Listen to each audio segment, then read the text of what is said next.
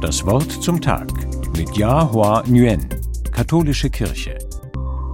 Vor gut zwei Wochen hat die Raumfahrtbehörde NASA zum ersten Mal einen Asteroiden erfolgreich umgelenkt.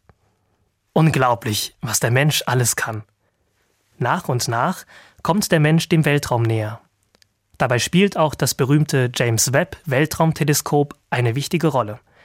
Seit zehn Monaten befindet es sich in den Tiefen des Alls. Das Weltraumteleskop soll der Wissenschaft einen Blick in die Vergangenheit bis an den Anfang des Universums ermöglichen. Die ersten Bilder sind da, und für diese Bilder hat das Teleskop Licht aufgenommen, das 13 Milliarden Jahre durch die Galaxie gereist ist. 13 Milliarden Jahre, das kann ich mir nicht vorstellen. Aber jetzt gibt es Bilder von diesem uralten Licht. Zum Beispiel von einem leuchtenden Nebel, in dem Sterne entstehen, die in den unterschiedlichsten Farben strahlen. Oder Bilder eines sterbenden Sterns, der, kurz bevor er erlischt, Wolken aus Gas und Staub ausstößt. Ich staune, welche Dimensionen das Universum hat, und es überfordert mich. Ich staune ja schon, wenn ich zum Beispiel auf der Autobahn fahre und mir klar mache, dass in den unzähligen Autos auf meiner Strecke noch so viele andere Leute sitzen – und alle haben ein eigenes Leben und jeder eine völlig eigene Geschichte. Und dann ist da das Weltall.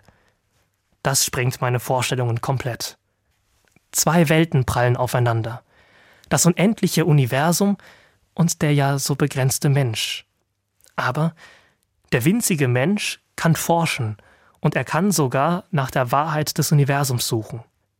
Das zeigt mir, der Mensch kann einen besonderen Platz in diesem Kosmos haben und er kann die Erde kreativ gestalten, mit großen und guten Zielen vor Augen, auch wenn es im Moment so gar nicht danach aussieht.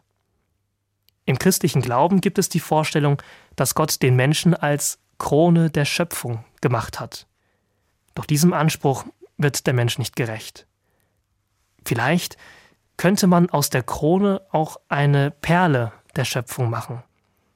Der Mensch als etwas Kleines und Funkelndes, das dem großen Kosmos und der Erde einen besonderen Glanz verleihen kann.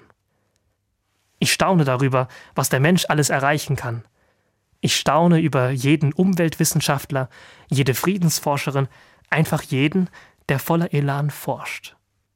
Diese Menschen sind wie Perlen. Und was wäre das, wenn die Menschheit dank ihnen beides schafft? Dass Mensch und Universum zusammenfinden und endlich auch wieder Mensch und Erde.